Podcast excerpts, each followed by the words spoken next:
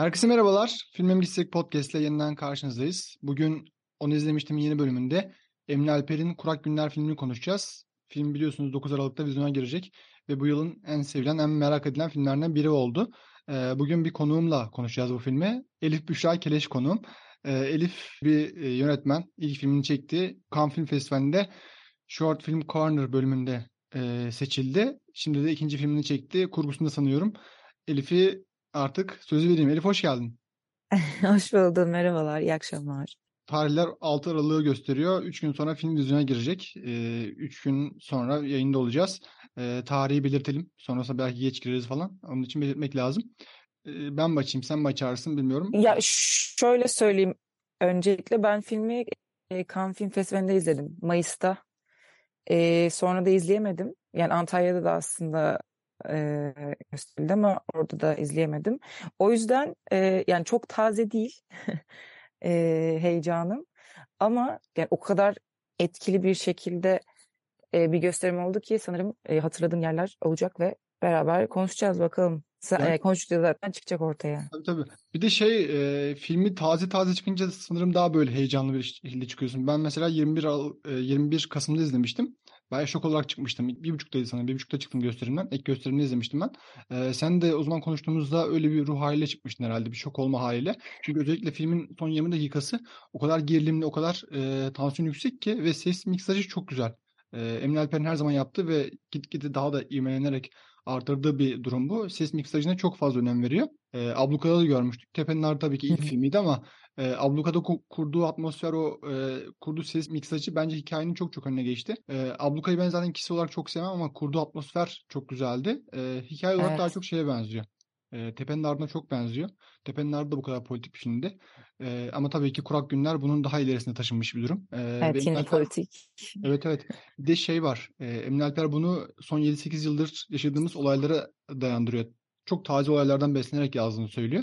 Tepenin ardı daha genel. Aslında ama... evet ya evet aslında hemen çıkarmayacakmış ama evet çıkarmak istemiş. Evet başka bir film varmış sanırım. Ee, sonrasında ne oldu? Biraz daha politik e, iklim daha da sertleştiği için e, bu filmi öne çekmiş. E, ve filmin adı da değişmiş. Eskiden Balkaya'ymış. Filmde geçen kasabanın ismiymiş filmin ismi. Sonrasında değiştirmiş ve e, Kurak Günler yapmış. Çok daha iyi olmuş. Çok daha kendini tanıtan e, bir isim olmuş. Kasabanın ismi de Yanıklar değil mi? Evet evet. Yanlış hatırlıyorum. Evet. İstersen ufaktan başlayalım. Oyunculuklardan başlayalım. Ya direkt böyle okay. politik iklimden ziyade e, sert bir şekilde ziyade yavaş yavaş yükseltelim tansiyonu.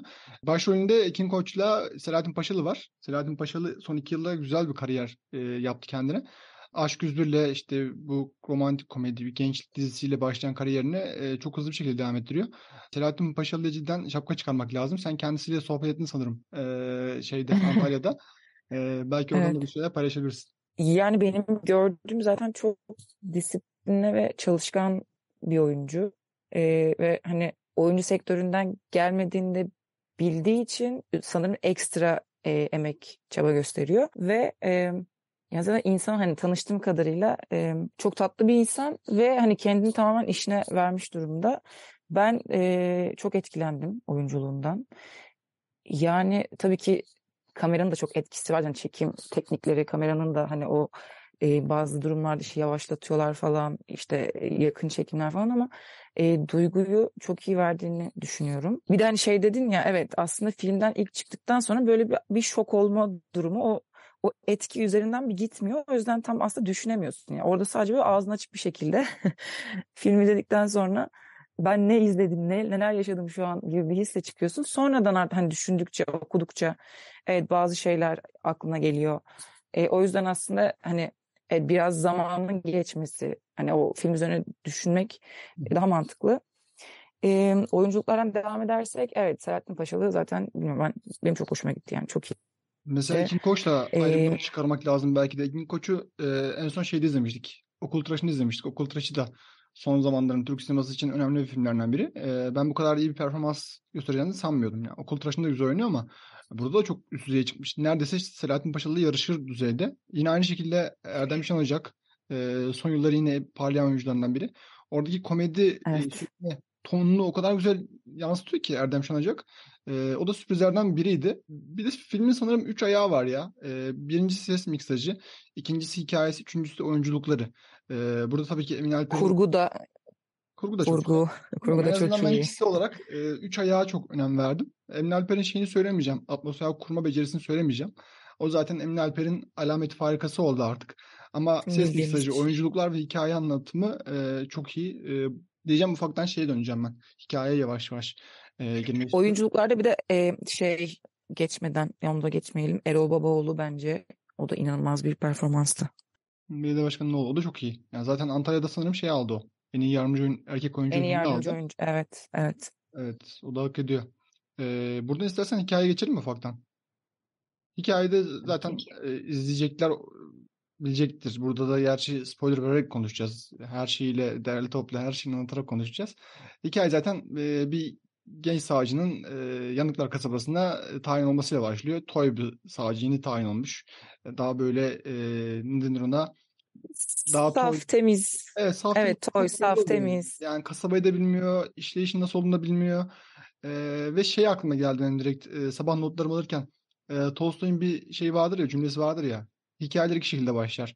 Ya kasabaya biri gelir, bir adam gelir ya da kasabadan bir adam ayrılır. Tam olarak bunun gibi başlıyor. Yani çok yabancı bir şey değil. Sinema tarihinde hep kullanılan bir şey bu, formül. Ee, burada da çok güzel çalışıyor Evet. zaten. Ee, kasabanın belli bir düzeni var, belli bir işlerliği var, belli bir yıllardır işlenen bir gelenek var. Ve geleneğin e, ortasına yeni bir kişi geliyor. O kişinin gelmesiyle hı. beraber olaylar başlıyor zaten. Ve onların da şey oluyor. Ve bu kişi zamanlarda e, kendilerine dönüştürmeye falan çalışıyorlar. İşte bu dönüşüm süreci de biraz sancılı. Yani Taşra o kadar kendi içine kapanmış, o kadar kendi kurallarını yaratmışlar ki ona hançerlenmesini, onun düzenini değiştirmesini çok da istemiyorlar. E, onun için de biraz aslında e, işler biraz daha çetrefilli hale geliyor. Evet yani zaten karakterin ne kadar saf temiz e, bir karakter olduğunu ilk annesiyle konuşmasından da hani e, anlıyoruz. Biraz da kendini keşfetmeye çalışan bir karakter. Sonlarına doğru da tam onu an- anlayacağımız kadarıyla hani kendi tercihlerini de tam olarak bilmeyen ve ne yapacağını, nerede ne yapacağını tam bilemeyen bir karakter ve sürekli şey hani ne oluyor, ne bitiyor, ne oldu şimdi falan gibi sorularla böyle. Aslında o da farklı değil e, nasıl bir ortamda olduğunu. karakterin içine düştüğü şeyin hiçbir, hiçbir şeyin farkında değil. O kadar masum, o kadar iyi niyetli yaklaşıyor ki her şeye. Yani gelmişim taşraya hallederim ben bunları. İşte kanun benim elimde. Kanun senin elinde de onlar zaten senden önce çok fazla büyük bir kanun yaratmışlar. Belediye başkanının ellerinde, Evet. işte bütün şehirdeki işte diğer hakim hanım da mesela onlardan tarafta. Çünkü işleyişin nasıl olacağını da biliyor o kadın. Biraz daha artık uyum sağlamış. Belki onlardan olmuş. Onların tarafına geçmiş. Onların tarafına geçmeden belki de burada hayatta kalmayacağını da bildiği için hakime savcıya başka başka işte tavsiyeler verse de çok da dinlemiyor onu. Çünkü genç, Yani bu şeyiydi Toy'la bilmiyorum. evet, bir de bu düzene uyamıyorsan, e, değiştiremiyorsan uyacaksın mantığıyla. Hani sisteme sistemi değiştiremiyorsan o zaman bir parçası olacaksın gibi Kesinlikle. aslında savcı da. Kesinlikle. Bir de şey var. E, bu tepenin ardına geri döneceğim ben. E, tepenin ardında bu geri- görünmeyen bir düşman vardı ya. Görünmeyen bir düşman Evet. görünmeyen kuruyordu hikayesinde Emin Alper. Burada aslında her şey açık seçik. Yani düşman da belli, kimlerle mücadele ettiğinde belli, suç da belli, suçlu da belli ama bir şekilde onu taşlı içinde gizliyor. Özellikle bu şey olayı. Şehirde bir kasabada bir tecavüz oluyor. Kimse ses çıkarmıyor. Hiçbir sorun yok ama iki tane genç erkeğin ilişki olma durumu, ilişki geçme halini deli oluyor kasaba. Yer yerinde oynuyor. Yani bu çok fazla filmin üzerine çok konuşulan işte ve çok da beğendiğim detaylar vardı bununla alakalı. Ee, şu an mevcut yaşadığımız işte Emin Alper zaten 7-8 yıl ön- yıllık yaşadığımız e, külliyatı döküyor buraya ve yaşadığımız süreci düşününce tam olarak bunları görüyoruz yani. Şehrin farklı şey Türkiye'nin farklı şehirlerinde pek çok olay oluyor. Taciz, tecavüz oluyor. Bunların hiçbirini görmüyor insanlar. Ama ya bunları açık Evet. gerekiyor belki de. Pride olayları oluyor ve herkes tüm ülke ayağa kalkıyor. Çok ilginç. yakın zamanda da zaten böyle şeyler de yaşadık. E, hani yolsuzluklar ne kadar yolsuzluk da olsa bunun hiçbir şey konuşulmuyor ama işte bir insan bir iki erkeğin görüntüsü hemen bütün Türkiye ayağa kalkıyor falan. Aynı kişiyle alakalı. Burada da öyle yani üstü kapalı olaylar, e, o yaşanan hani kötü olaylarla ilgili kimsenin ses çıkarmadı ama evet dediğin gibi böyle bir olayda bütün kasabanın dahil olduğu bir hikaye.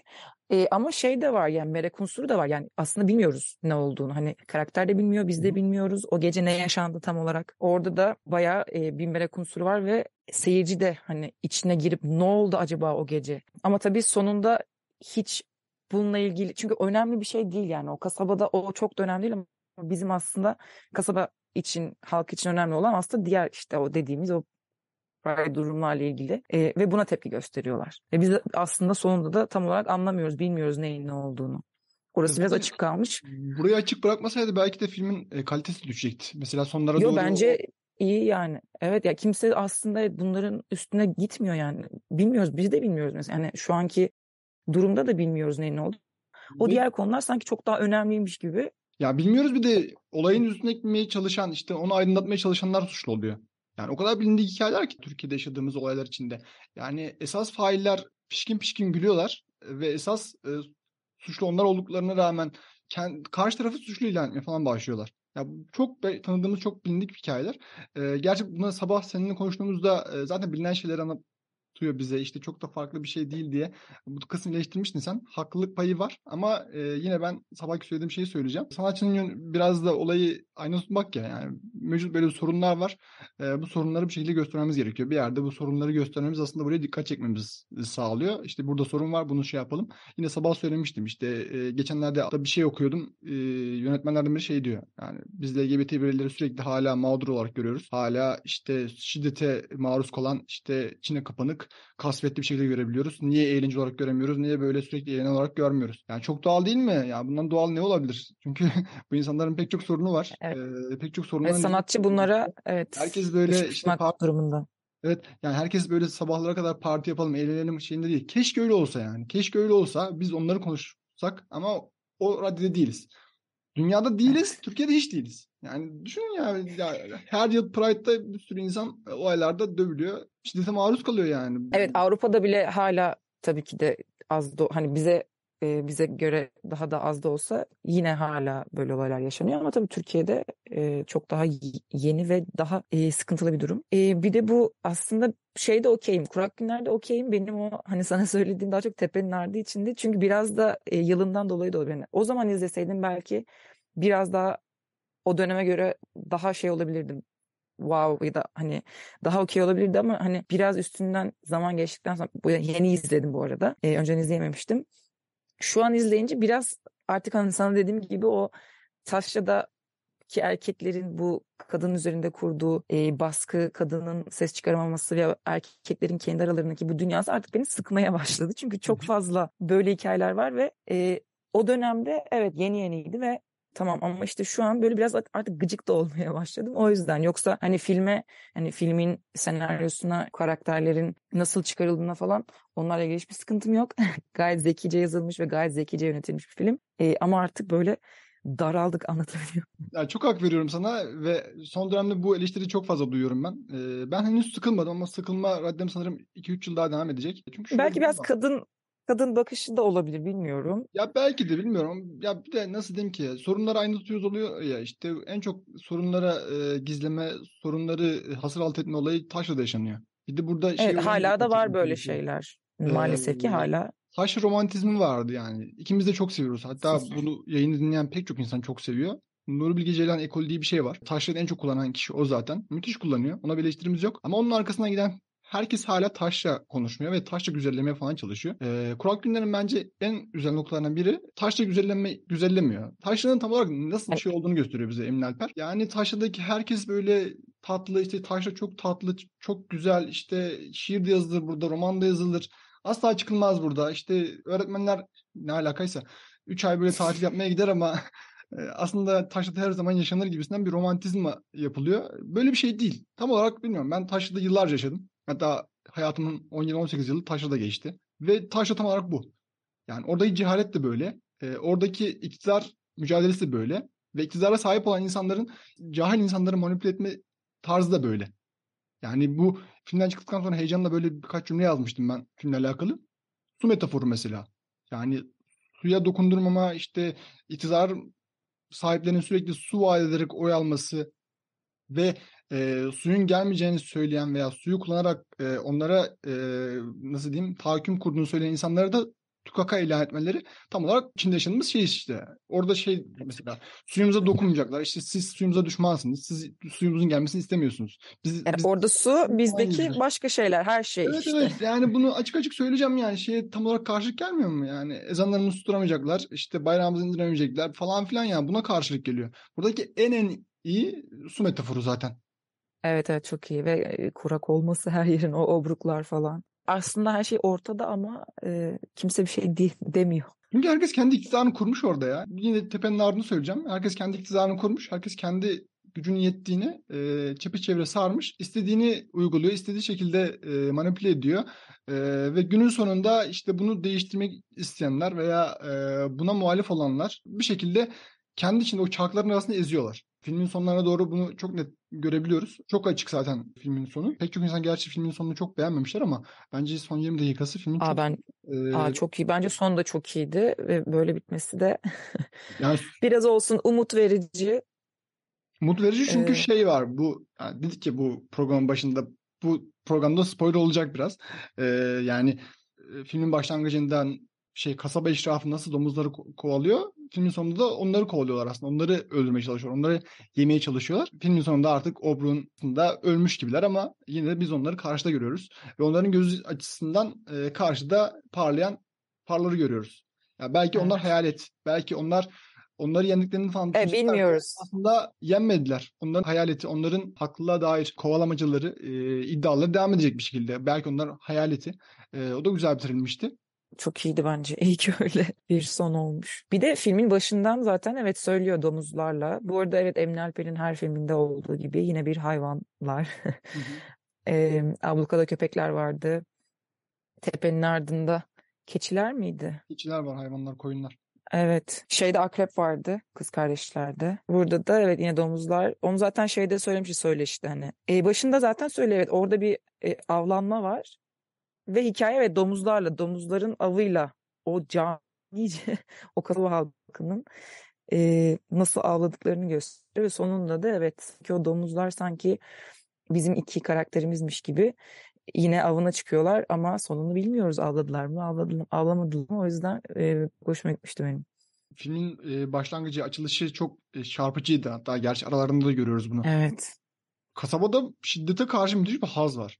Avcılık kültürü zaten Türkiye'de çok yaygın. Ee, artık şey Avrupa'dan Amerika'dan çok fazla insan geliyor. Çünkü onların yasaları daha işlerli kazandığı için ne kadar hayvanların işte endemik türleri nasıl korudukları belli olduğu için Türkiye'de incin top oynuyor yani. Herkes geliyor kafasına göre avlanıyor falan filan. Onun için Bayağı para ödüyorlar diye biliyorum. Para ödeyip bayağı evet şey yapıyorlar. bayağı yani o sistemsel boşluktan işte Türkiye'nin her yerine sirayet etmiş o boşluk e, burada da gözlemliyoruz ve şey var yani müthiş bir şiddetin hazzı var. İşte orada savcıyı görüyoruz yani inanamıyor böyle bir şey nasıl olabilir falan filan değil. E, şey gibi ya bilmiyorum ya bir şey evreni gibi. George Orwell'ın 1984 gibi yani. Savaştan müthiş Evet. bir eğlence şey yapıyorlar yani. Savaş barıştır gibisinden bir anlatı kuruyordu ya Orwell. Bu da bunun gibi e, bir başka bir evrende gibiyiz ya. Yani biz şey diyoruz böyle e, işte İstanbul'da şunu değişse, Ankara'da şu, şu mu değişse, işte İzmir'de şunlar falan varmış. Ama Ankara'nın doğusunda veya başka yerlerde neler neler oluyor. Yani şey bile ya, Evet. sabah kuşaklarına baksam bile Taşra'nın nasıl bir yer halini o, aldığını görürüz yani. Akıl alınacak şeyler ya. Yani Şahsiyet'te, Şahsiyet dizisinde gördüğümüz o anlatı bile başlı başına e, bir batak olduğunu görebiliyoruz Taşra'nın. Burada da Taşra'yı bayağı gömdüm ama Ya bu, bu arada mesela ben hani konuştuk da ben mesela bilmiyorum taşra kültürünü gerçekten. Bu kadar bu şekilde bilmiyorum. Evet köyler Ankara'da çok fazla çevresinde olduğu için hani denk geldiğim şeyler oluyordu ama bu kadar mesela taşra kültürünü bilmiyorum ve hiç deneyimlemedim. Ve belki biraz o yüzden de bana çok da tuhaf geliyor olabilir. Fazla geliyor ama evet böyle şeyler var. Yani çok daha fazlası var Ve bilmiyorum. Ee, Emine Alper tabii ki yaşamıştır mutlaka. Okudukları zaten var. Ya bir Gözlemlemiş. de biraz hani sanatsal bir ortam hani o anlatma şekli biraz daha hani film ortamı falan. Evet dediğim gibi mesela şey programlarını, televizyon programlarını falan daha da fazlalarına denk geliyoruz. Burada şöyle bir detay vardı. O aklıma geldi. Ee, bundan iki yıl önce sanırım iki yıl önce değil. Ee, Emine Alper 2017'de yapmış sanırım Kız Kardeşleri. Kız Kardeşlerin e, söyleşilerini devam ettirirken o sırada Polo ailesi vardı. Bu Müge Anlı'da gündem almış olan. Ee, oradaki kan dondurma Onu yapacak sonra diye onu yapacağım diye bir demeç vermişti. Başında bela olmuş o demeç zaten. Ee, evet. ve yani tam, tam olarak Taşlan'ın belki de o e, batağını atmak istiyordu Emine Alper. Belki de o o filmden böyle bir şey çıktı. Yani o fikirden böyle bir şey çıktı belki de. Ee, o kadar sert anlatmadı tabii ki ama Taşlan'ın belki de başka bir yönünü göstermiş yönetmen. Ya. Bilmiyorum ya Emin Alper'in sadece kız kardeşlerine ben o kadar ısınamadım. Ee, sinematografi olarak çok başarılı tabii ki ama hikaye olarak beni çok içine çekmedi. Ee, Emin Alper Evet. keşke şey yazsa, e, politik işler yazsa. Büyük ihtimal bundan sonraki iş de politiktir. Umarım Ben büyük ihtimalle öyle, öyledir diye düşünüyorum. Çünkü e, toplumsal konularla çok e, iç içe ve kafaya takan biri gibi. Ve bu hikayeyle devam edecek gibi geliyor. Yani şimdilik konuşmaları falan. Otör olarak yani hani dizilerden hani yönettiği diziler değil de sonuçta onları kendi yazmadığı için ama kendi sinemasında böyle gidecek gibi. Ya bir de şey var sanırım e, akademik kimliği olduğu için e, daha böyle salt alaylı gibisinden bir şey de değil yani. Böyle atıyorum başka iş nasıl diyeyim başka işlerden ziyade ya sürekli sinema kovalayan bir insan değil. Zaten işi o başka bir iş o disiplinleri çalışıyor zaten. E, Hı hı. bunlar olurken de e, sinemaya zaman ayırıyor. Belki de biraz bunun için e, farklı işler yapıyor ve buna zaman ayırabiliyor. Ayaklarıyla basarak gidiyor. E, filme dair çok fazla şey eleştirisi gelmiş. İşte filmin biraz PR'ını şey olarak yapmışlardı. Aa LGBT işte karakterleri var işte Emin Alper e, Hmm. desteği aldıktan sonra senaryoyu değiştirmiş falan filan. Bunu açıkladı zaten yönetmen böyle bir şey yapmadığını söyledi. E, bakanlığında bunun haberi varmış. E, ve insanlar hala şey diyorlar. Böyle beklenti girdikleri için hiçbir şey göstermemişler ki ya. Yani ne bekliyorlardı ki anlamadım ben. Yani, Söyleşide şöyle bir şey dediğini hatırlıyorum. Tabii ki sansür Türkiye'de yaşadığımız için e, yazarken ortaya çıkıyor. Hani bir otosansür zaten oluyor ama otosansür yapmadığını söylemişti sanırım. Ama çekerken tabii ki daha fazlası olmazmış sanırım. Hani o, o sahneleri zaten karakterin demiyor ki zaten. Sahnelerinden daha fazla lik hali olsa belli olacak. Yani insanlar o kadar alışmışlar ki dizilerde. ki Atıyorum, zaten e, ana karakter ana karakterimiz de zaten emin değil bence. Hani o da bilmiyor. O da tam olarak bilmiyor ne olduğunu. Anlamaya çalışıyor kendini ve ve o kadar açık olması bence e, filme hizmet etmezdi. Yani bizim de aklımızda sorular acaba öyleler mi değiller mi ya da işte bence karakterin de aklında soru var. Çünkü mesela bir ara şey oldu sanırım hatırlıyorsam e, savcı eli mi tutuyordu e, yemek yerlerken evde. hmm, Sana artık birini bulalım falan gibi. ha, evet, Kasabadan doğru. sana birilerini bulalım falan. Evet, Eve evet. çağırıyordu sanırım yemeğe mi? O da şey diyor hatta taş, Evet. taşıdan mı? Asla beğenmiyorsunuz. Beğen, beğenemenizin falan oluyor şeyde. Ee, hakimde. Bilme, bilmekle bilmemek arasındayız ya şeyde. e, Bunların LGBT birey olma durumu. Yani bunun da anlamı yok ya. Şey yani bireyler niye kendini öyleyiz veya değiliz ayrımına sokmak zorunda ki? Kime ilgilendirir bu ki açıklasınlar. Onun o muğlak, muğlaklığı da çok güzel bence. Şu an bilmiyoruz yani. Tamam belli bir aralarında gerilim var ama cidden bilmiyoruz. Bunlar belki değillerdi. Ve yani. bence o gerilimin aktarılma şekli de gayet iyiydi. Yani hani açık bir şeyin olmaması, o gerilimle devam ettirmek sonuna kadar eee, bence o da keyifliydi. Evet evet gayet her şey çalışıyor gibi ya. Ee, filme dair bir eleştirim düşünüyorum. Ne olabilir? Müzik inanılmaz. Eee, bunu şeyde de sormak istemiştim. Acaba hani sana da söyledim ya düğünün girişine çok benziyor. Orada da böyle hani evet, çöl, evet. çöl sahneleri olduğu için Hı hı. ilk başta hani o kuraklık falan. Çünkü genelde o kurak hani arabanın o kurak toprakta giderken o obrukların olduğu sahnelerde falan çok benzetmiştim ilk hani izlediğimde. Onu sormuştum Emine Alper ama hani alakası yok hani ya da ben bilmiyorum demişti. Ee, gerçekten soundtrack bestecisi inanılmaz bir iş çıkarmış. Ee, çok etkileyiciydi. Ve bence kurgu da zaten kurgu ödül de aldı. Kimdi kurgucusu Kurgu ya? da Özcan Vardar ve Eytan İpeker. Senin filmde dair eleştirim vardı Elif ya söylesene. Şimdi aklıma gelmemiş. Ha, ben bir ilk şeyde onu ilk izledim evet ona takılmışım. Neden bölüm bölüm episod? Hmm. Harbiden ya niye? Onu onu bir düşünmüştüm. Yani acaba hani hepsini böyle bir mi verselerdi falan. Hani bölüm bölüm değildi ama aslında orada da demek ki yönetmen hani size bir masal gibi ya da bir, bir hikaye bir şey anlatıyorum demek istemiş de olabilir. Olabilir ama bilmiyorum ya. Onun bölümleri kaldırsak filmden bir şey eksilir mi veya filmde bir şey ekledi mi bilmiyorum. Ya evet onu düşünmüştüm. Evet yani belki onlar olmasa da olurdu. E, o zaman geçişlerini bölümlerle yapmak belki ora. Başka düşünüyorum. Ya bir kere zaten rakı sofrası sahnesi yani bu nasıl bir oyunculuk nasıl bir yönetim. E, şey de var bir de biliyorsun o da onu da söyleşte konuşmuşlardı. Sürekli bir rakı sofrası etrafında bir şeyler oluyor. Her şeyin başladığı nokta zaten ya rakı masası. Yani Evet, rakı masasına olmayacaktı. Oraya gitmeseydi belki her oturuluyor. şey dövüyor. Evet. Ama diğer hani diğer filmlerinde böyle bazı şey sahnelerde sofralarında falan konuşuluyor ya. Evet evet. Hani şeyde de öyleydi. E, Tepenin ardında da yine bir Kardeşler de rakı sofrası. Yani. Evet orada da her şey açığa çıkıyor. Onu da zaten evet seviyormuş. Rakı sofralarını çekmeyi çok seviyormuş. Oyuncuların oynatmayı çok seviyormuş. Hoca büyük ihtimal Öyle. içmeyi seviyordur o zaman rakı içmeyi. Ya buradan-. Çok alakası bir şey söyleyeceğim. Bu e, Türk yapımlarında zaten rakı masaları çok böyle şey oldu. Bilindik bir şey haline geldi. İşte iki gün önce Sıcak Kafe izledim. Orada da böyle sürekli rakı içiliyor su gibi. Yani kültürel bir şey geldi. Biz Türk'üz rakı içeriz falan olayı gibi. E, bilmiyorum, biraz Kültürümüzü keşke. tanıtalım. evet. Şey mi Yani- peki yine ben izlemedim ama yani o rakı sofrasında her şey masaya oturtuluyor mu? Yani her şey Yok konuşuluyor yok mu? öyle bir şey yok. Sadece arada sırada okey. işte böyle oturalım sohbet Arada. edelim sonra dönelim falan oluyor ama şey yani sürekli özellikle Netflix'in orijinallerinde e, bir rakı masası görüyoruz. bence Alakasız o- görüyoruz. Şey olabilir hani Netflix yani e, uluslararası bir yapım ve evet. bakın arkadaşlar biz de bizim rakı bizim içeceğimiz de rakıdır falan. Tabii tabii. Ee, her bence onun için güzel olabilir bence. Ama şey işte e, biraz sakıncalı mı acaba? Filmlerin o işte kilit noktalarında her şeyin açığa çıktığı yer rakı sofrası olmalı mı? değil yani. Ya bu da şey gibi işte ya klişe düşünmeyeceksin yani bu gerekliyse yani sürekli yapıyorsan e, bu şey gibi işte taşları ilk zamanlarda kullanılıyordu. Aa ne güzelmiş ya farklı bir şey şehirden çıktık falan diyorlardı. Ya şimdi de e, sıkıldı insanlar. İşte her şey o rakı mos- sofrasında ol- olmalı mı? Yani Evet. niye olmasın şey şömine başında şarap.